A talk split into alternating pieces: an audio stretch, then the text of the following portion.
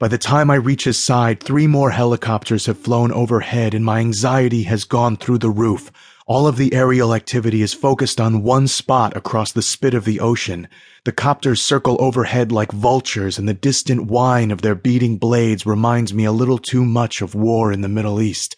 As if it knows it, my body reacts without thought. My muscles go loose and wired, ready for action at a moment's notice. I pick up shreds of conversation from the crowd milling around the gathering of cops. All of my senses are on hyper alert, so when my phone goes off again, my heart threatens to jump out of my chest. I turn to Tyler, who is still looking at me with a solemn expression on his worn features.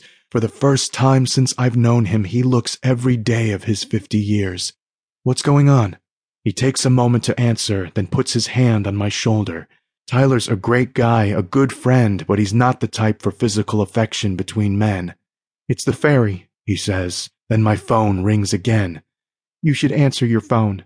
My brows furrow as I try to puzzle out what one has to do with the other. I swipe a thumb over the unlock indicator and 15 missed calls from Taylor appear on the screen. I open the voicemail and find a dozen or so messages blinking for my attention. They all last for a couple seconds at most. Damn if my finger doesn't tremble when I swipe over the first message and hit play. I raise the phone to my ears and all of the outside noise seems to fade away as the message plays. Out of all the horrors I've witnessed and the atrocities I've committed, there has never been anything more terrifying in my life than the moment my daughter's voice screams, Daddy, in my ear. Chloe. The gunman directs the rest of us in line to get on the boat before we attract too much attention.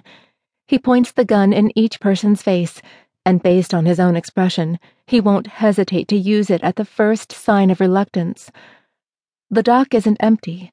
There are people milling about everywhere, people getting on and off their own boats and distant slips, official looking attendants checking new patrons in and out.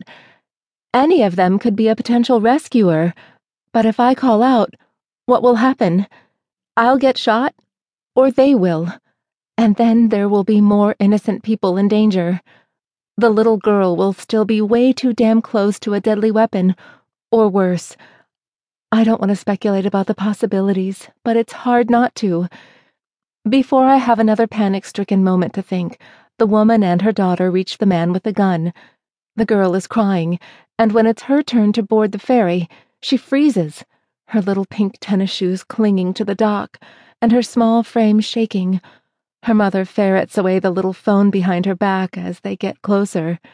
Her daughter whimpers shaking so hard I can hear her teeth clack together.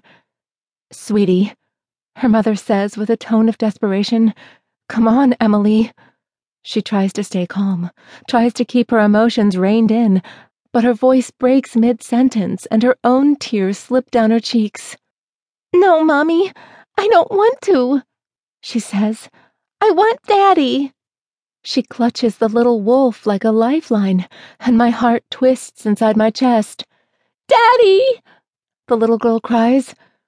Her mother's face drains of all remaining color, but she manages to slip her phone into her pocket before bringing her trembling hands in front of her. He says nothing, but his silence is enough. Like a dark, ominous storm cloud, he hovers over the trembling child and gestures with the gun for them to get a move on. My hands are clammy, and I can't get rid of the moisture collecting on my palms, even when I rub them against my dress. I don't want to draw attention to myself. I don't want the gun to jerk in my direction.